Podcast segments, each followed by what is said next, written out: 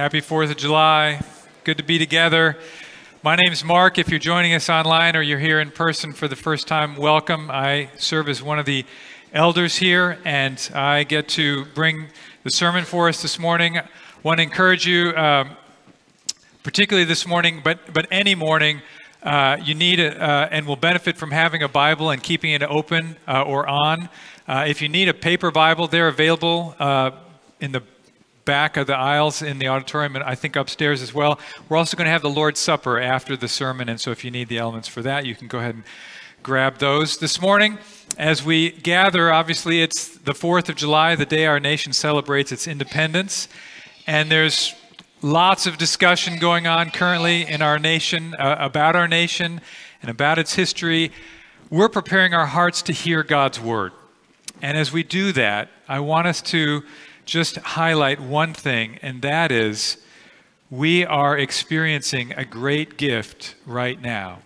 And that is we have the freedom to gather openly and without fear for worship, to sing praises to God, to fellowship, and to hear His word. And we're very grateful for that and very aware that many of our brothers and sisters in other parts of the world don't have that freedom even as we gather here this morning with that freedom. So let's begin with a word of thanks and prayer.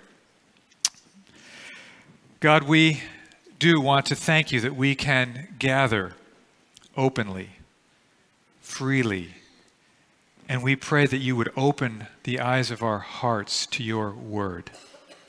And we do pray for our brothers and sisters in North Korea, Pakistan, Saudi Arabia, Afghanistan, so many other countries where it is difficult and dangerous to gather together with other Christians. We pray that in their weakness, your strength would be made great and powerful to them today. And we pray that your name would be exalted in every nation, tribe, and tongue on this planet. For the glory of Jesus Christ, we pray. Amen. Okay, so two months ago, Sojourn Church and Redeeming Grace Church joined together to become one new church. We've just finished preaching a series called Faithful Church, sort of laying out our, our confident hopes, our aspirations for the kind of church we hope to be in Christ. And now we're turning our attention to a series in Second Corinthians. We're going to be in Second Corinthians chapters 8 through 13. So this is a little bit of a different message because we've sort of come together in different places. So earlier this year, while Sojourn was finishing up uh, the Gospel of John, Redeeming Grace was working its way through Second Corinthians 1 through 7. So today is either a Second Corinthians start or a Second Corinthians restart. And so I'll be honest, I'm not sure exactly how to do this message. I've never done a message in this situation in this way before. I hope uh, this is helpful, and I know that as we open God's Word, it will feed us.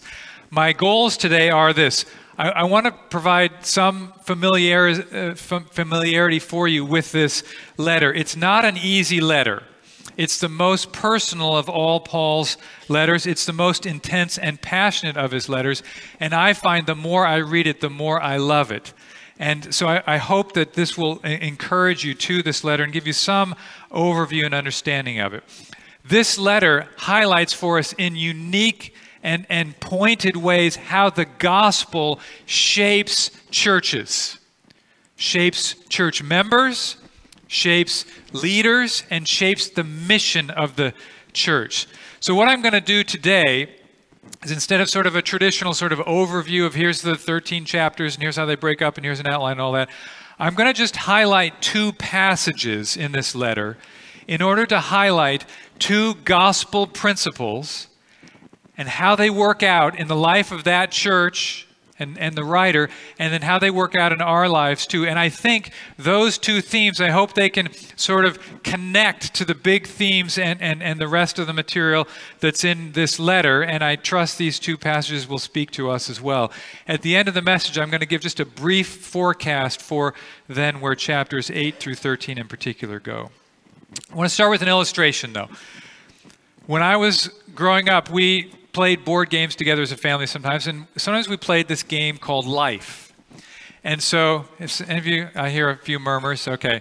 So, when uh, Leslie and I got married, we had some kids, and, and we started playing board games. We thought, hey, we used to play that game called Life. That let's let's go buy that, and we can we can play that with our kids. And so we, we bought it, and we you know set it up, and and the the way it works is this: it's a, it's an American game, so course, every player starts in a car, right? Because that's how it works. And that's how you travel through life. So the board is your travels through life, and there's this spinner thing there that everybody spins, and then you move a certain amount of spaces, and uh, you, you either take jobs, or you might get married, or have kids, or, or decide, do I want to go to college, or, or do a, a different career track? You might have setbacks like foreclosure, or, or lose your job. But here's the kicker the winner is the person, the player who ends up at Millionaire Acres with the most money.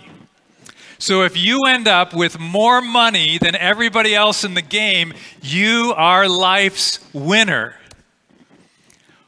Well, we we were shocked. like so this is hey kids, let us teach you about life. Jesus does not come and say, hop in the car and follow me to Millionaire Acres. That's not how Christianity works, right?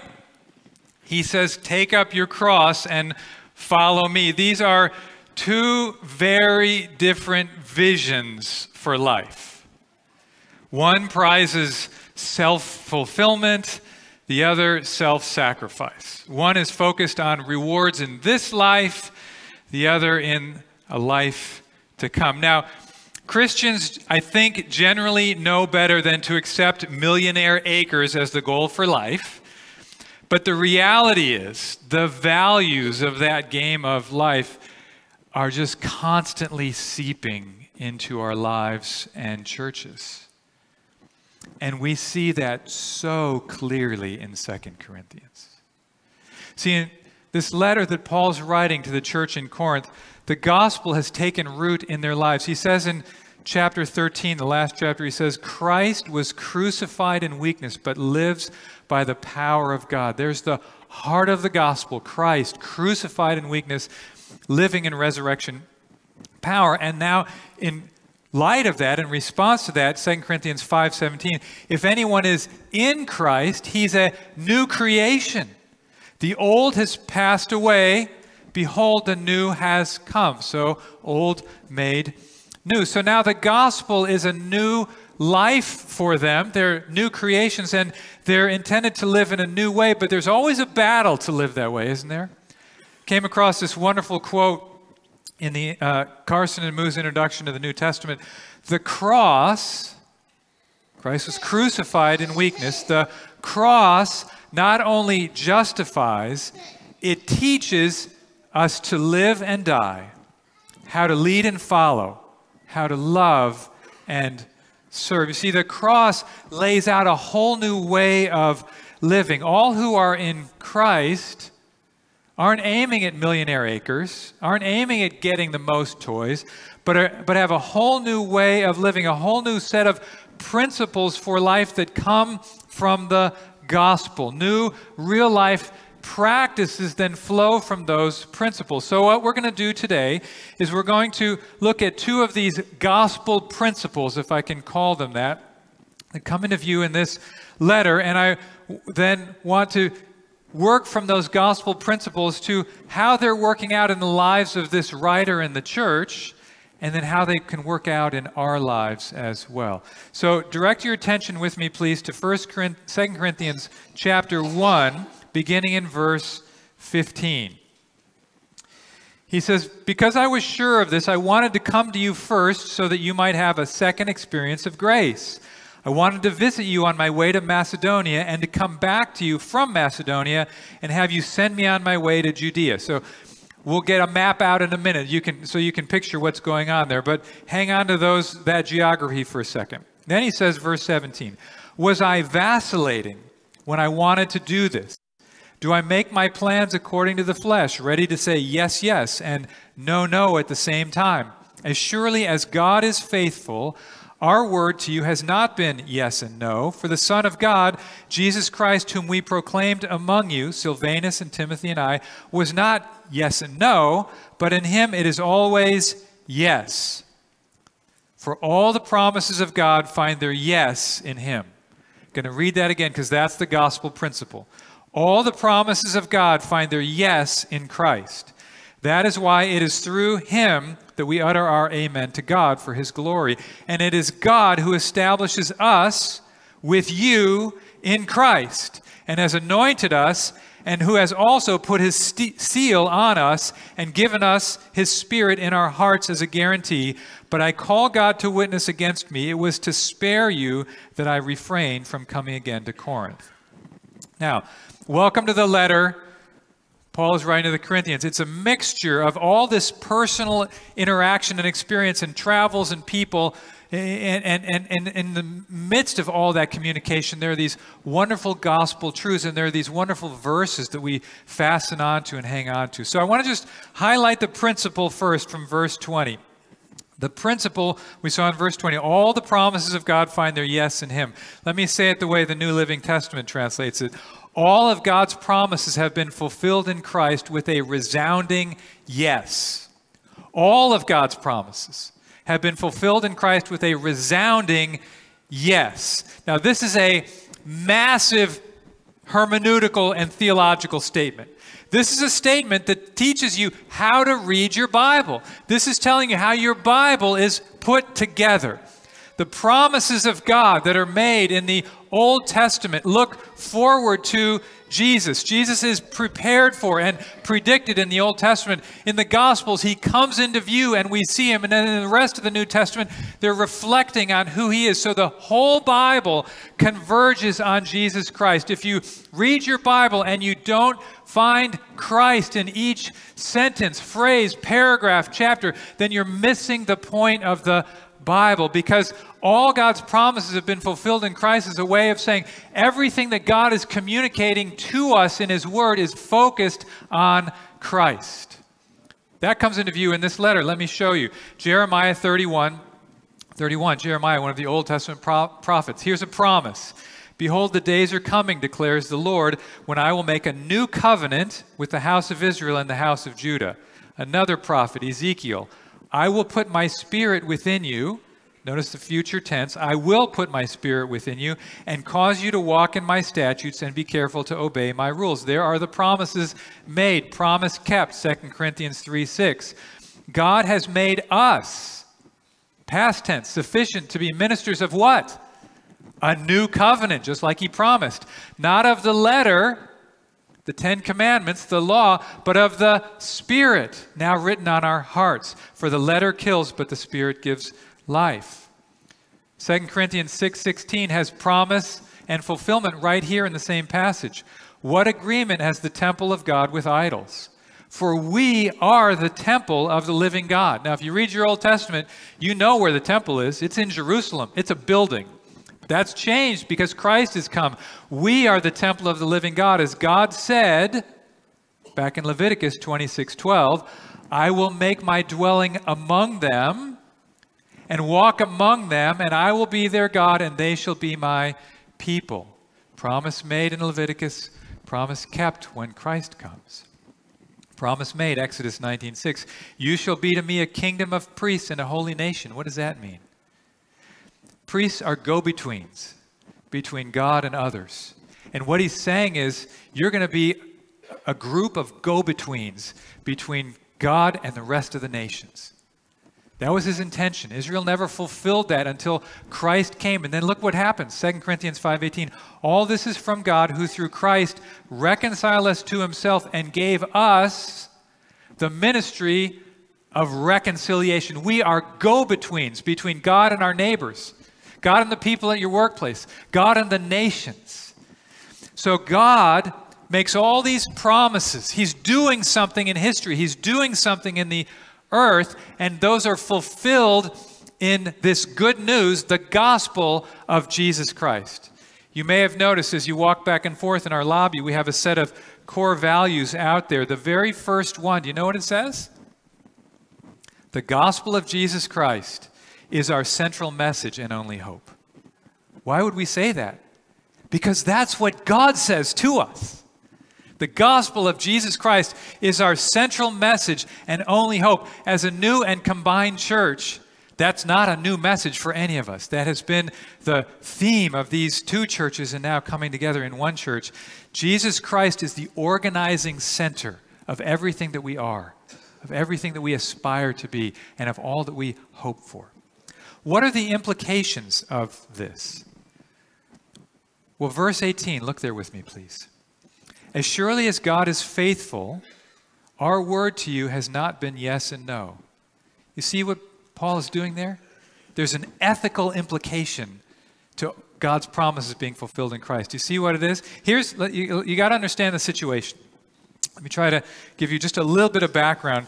Uh, because if you don't understand what's happening in the relationship between Paul and these people, it's hard to grasp some of what goes on in this letter. The Apostle Paul had planted this church in Corinth, but now he finds himself on the defensive. He, um, if you can go ahead and, put, Jonathan, put the map up, that'd be great. It's a little earlier than I'd said. But it, if you can just see the colors on the map, purple is where Corinth is. That's in modern day Greece. Green is Ephesus. That's in modern day Turkey. And Jerusalem in the lower right is down there in red. So here's the deal Paul goes to Corinth and he spends a year and a half there and he plants the church. And then he leaves. He finds himself in Ephesus for a period of time. He gets word things are going badly in Corinth. There's, there are factions in the church. They're suing one another. There's, there's gross immorality in the church. Their church services are so bad, he writes to them and says, It would be better if you didn't meet at all. That's bad stuff going on. And so he writes to them it doesn't go well, and he's, what do I do? He's pulling out his hair. No church caused him more, more trouble than this. He's over there in Ephesus, and he just decides, I'm going to just take a quick run over there and try to, try to help sort of right the ship. He does that, and you know what happens? It gets even worse. And so he comes back, and now he's in Ephesus, and now he's trying to decide what to do. And part of the project that he's on here is not only helping churches grow, but he's collecting money for the poor saints that are there in Jerusalem. So he knows he's going to go up to the top of the screen there to Macedonia and then through Corinth to collect funds from all these churches and bring them with him for relief for the saints in Jerusalem. So what he says is, hey, guys, here's what I'm going to do. I'm going to go see you, then I'm going to go up to Macedonia, then I'll come see you again. That's what he was talking about in verse 15 and 16. Then I'm going to go to Jerusalem. But then the more he thinks about it, the more news he gets from the church, he's like, this is not going to be good. I, I can't go visit them. Things are too raw right now. They're not ready for that. So he changes his plans and he says, instead of visiting you twice, Corinth, Macedonia, Corinth, Jerusalem, I'm just going to come once. Macedonia, where he ends up going, and that's where he's writing this letter from, and then to Corinth. Do you know what happens when he changes his plans? They say he's a flip flopper. He's vacillating. He's changing his mind. He's just, he's, he's like a politician who's always changing his views depending on whatever popular opinion has to say. They're, they're accusing him of being fickle, and, and what he says is, as surely as God is faithful, our word to you has not been yes and no. You see what he's saying? Gospel implication. He's saying, look, God says things and then he follows through. God makes promises and he keeps his word. God is faithful and his word is reliable. And so he's saying, Look, I did change my plans. I'm responsible for that, but I'm not flip flopping. You can take me at my word. And the reason I did that, verse 23, is to spare you. I did it out of love for you. So he recognizes that because God is faithful in what he says, Paul is going to be faithful in what he says too. That's a real life implication for all of us as we respond to the gospel and to the God who keeps his promises. Second implication is it's right here in front of us, but it's a little hard to grasp. It's actually the whole letter. But I want you to look at verse 21. In verse 21, he says, It is God who establishes us with you in Christ. Now, this church was a pain in the neck. This was not a fun church to work with, be responsible for, be even connected with. This church caused him more trouble probably than all the rest of the churches that he planted combined.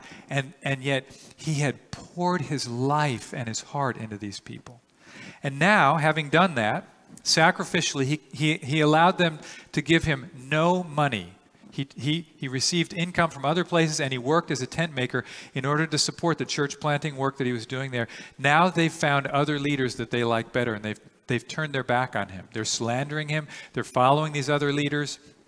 He's tried writing, that went badly. This is actually, it's called Second Corinthians, but this is the fourth time he's written to them. We don't have two of the letters.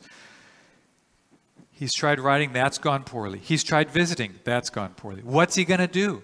He, he doesn't know what to do, but I want you to see this. He will not give up on the church.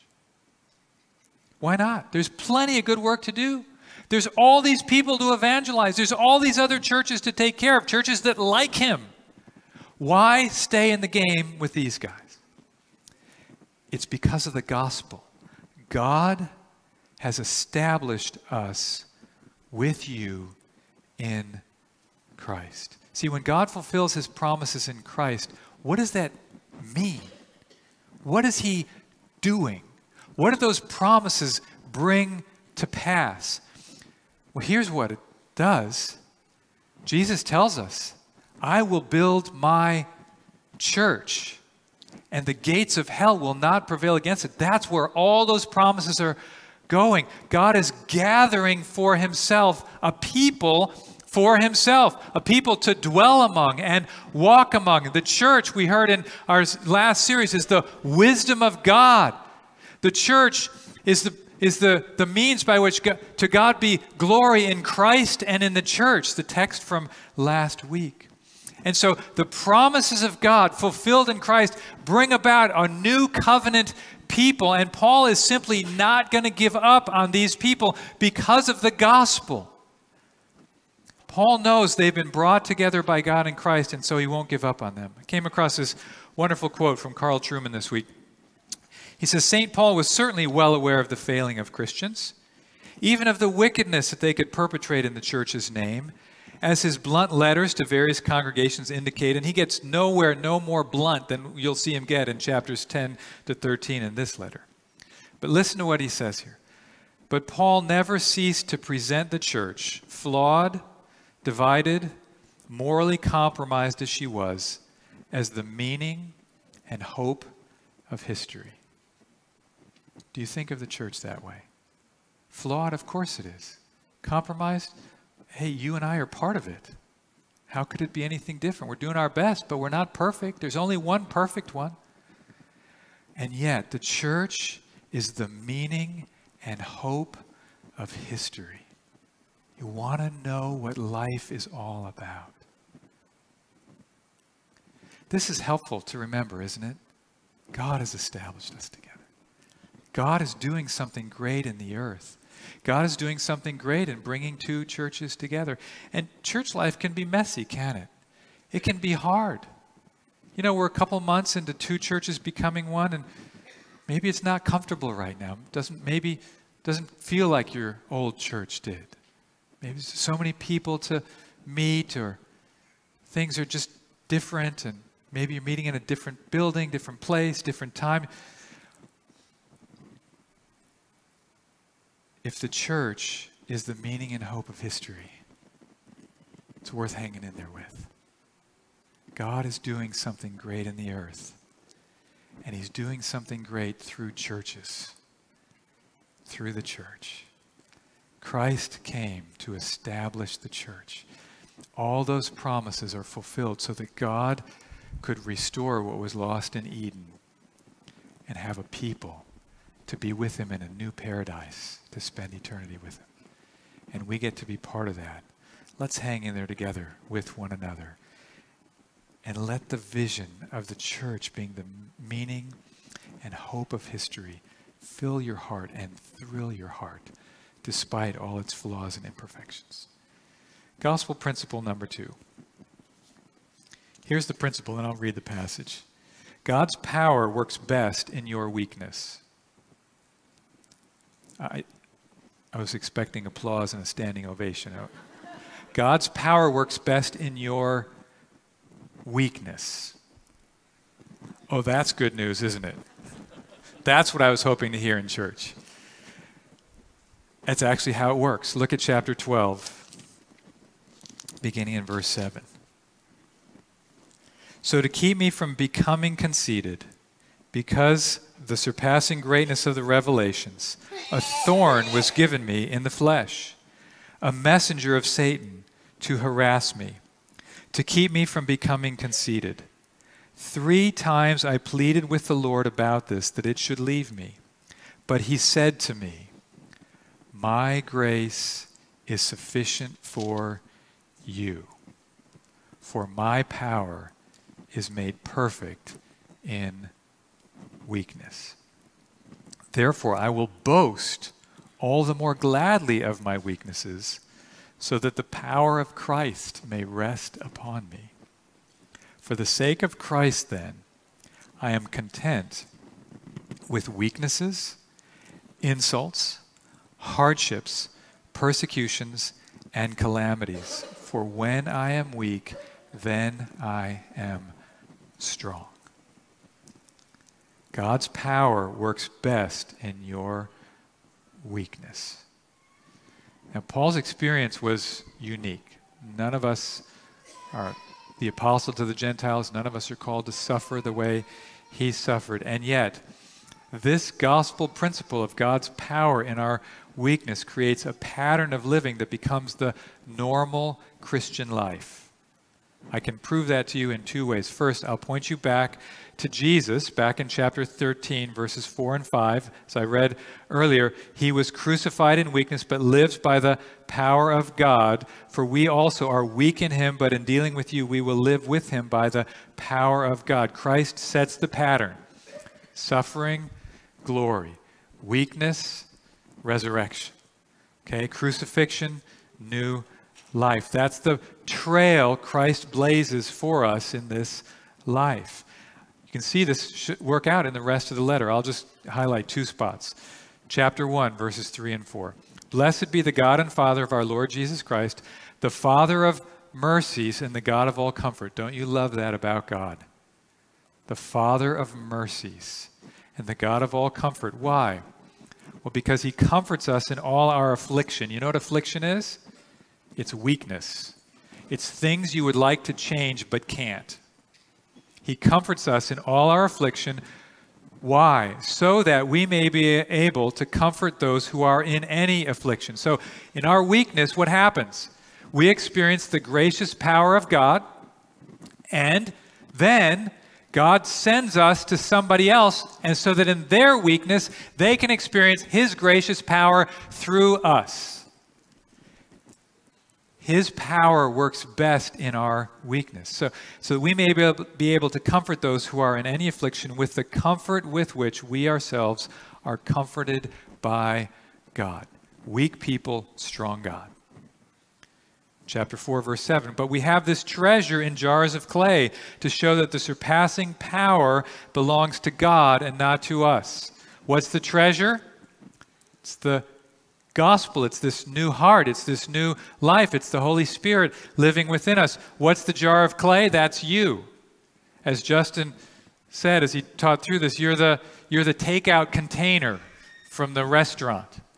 What everybody's interested in isn't the container, it's the food that's on the inside, right? Well, that's how it works with us. The treasure is what's inside of this jar of clay, and the treasure is this gospel new life that we have received.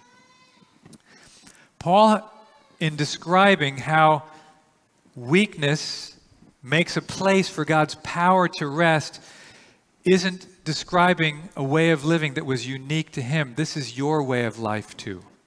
It's the normal Christian life. In all these things, we are more than conquerors. What things?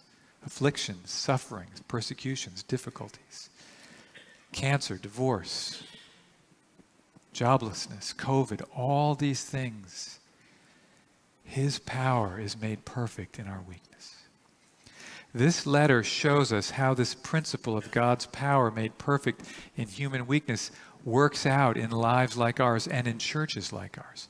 Now, you don't have to go looking for weakness, it will find you, I promise you. Right? And you're free to ask, as Paul appealed three times, Lord, please take this away. But when God leaves it with you, welcome that weakness with confidence that this is the very place the power of Christ will rest and work best. Now, how does this work out in life? What difference does this make? Well, you'll see as we come to chapters 10, 11, 12, and 13, the arena that this brings into view is Christian ministry and leadership in church. Genuine Christian ministry boasts not in success, not in accomplishments, but in Christ and in weakness. The Apostle Paul is having to defend his ministry to this church because a group of boastful, arrogant, braggarts, self congratulating super apostles, they've won the hearts of that congregation. Paul seems so puny and weak in comparison with them. The last thing Paul wants to do is play this game of boasting that those guys are playing. But it seems to be the only language the church there understands. And so you'll see as we come to these chapters, he, he does boast to them, but he turns the tables. You know what he boasts about? He boasts about his weakness, his sufferings, his hardships, how many times he was in prison, how he had to sneak out of a city. We don't know what this thorn was, but we know it was painful enough that this guy who was pretty tough appealed three times, pleaded with God to take it away. And rather than remove it, God had something else in mind. God said, I'm going to leave this there to show you how to live with my strength being perfected in your weakness. I'm going to teach you how to depend on me. I'm going to teach you how to find power in the midst of that weakness. If he could have avoided it, he would have. If you can avoid weakness, do it. But when it comes by God's hand, please know the Spirit will give you grace to endure and to experience God right there. And God may be doing things right there in you that are more precious than you could ever imagine. And He's preparing you to give that to somebody else as well. Where are you weak today? What are those parts of your life that you just so wish you could change? May this passage bring you hope that that place of weakness is the very place God intends you to experience His presence and His saving power. And His power works best in your weakness. That's the new way of living. You won't win the game of life by living that way, but you'll follow Jesus by living that way. It's the way of the cross. God's power works best in your weakness. All the promises of God with a resounding yes are fulfilled in Christ. And we're here as a result of that and finding ourselves here, we find ourselves here with a whole new way of living. Not bragging, boasting, self congratulating, but actually welcoming weakness, boasting in weakness, being content with weakness, knowing that when we are weak, we are strong in Christ. If you can get a hold of those things, this letter is going to make so much sense be so encouraging. And your life this week is going to be filled with communion with God as well. So that's kind of the, the flavor of this letter. Chapters 8 to 13 is where we will spend our time in July and August. Chapters 8 and 9 teach us how to live this new life, live as these new creations, by excelling in financial generosity we'll unpack that as Paul is gathering this offering for the, the poor saints in Jerusalem. This is the longest sustained uh, discussion about generous, generosity and giving anywhere in the New Testament. So that's coming the next few weeks. And then chapters 10 to 13, living as new creations by uniting together in a church that prizes a particular kind of leadership humble leadership, Christ centered leadership. That's part of what it means to be a faithful church. And as we go through those chapters, I think you'll find them to be full of life and encouragement, whether you're a leader or not, because they, they bring the, the, the gospel into view, God's strength working in our weakness. Okay,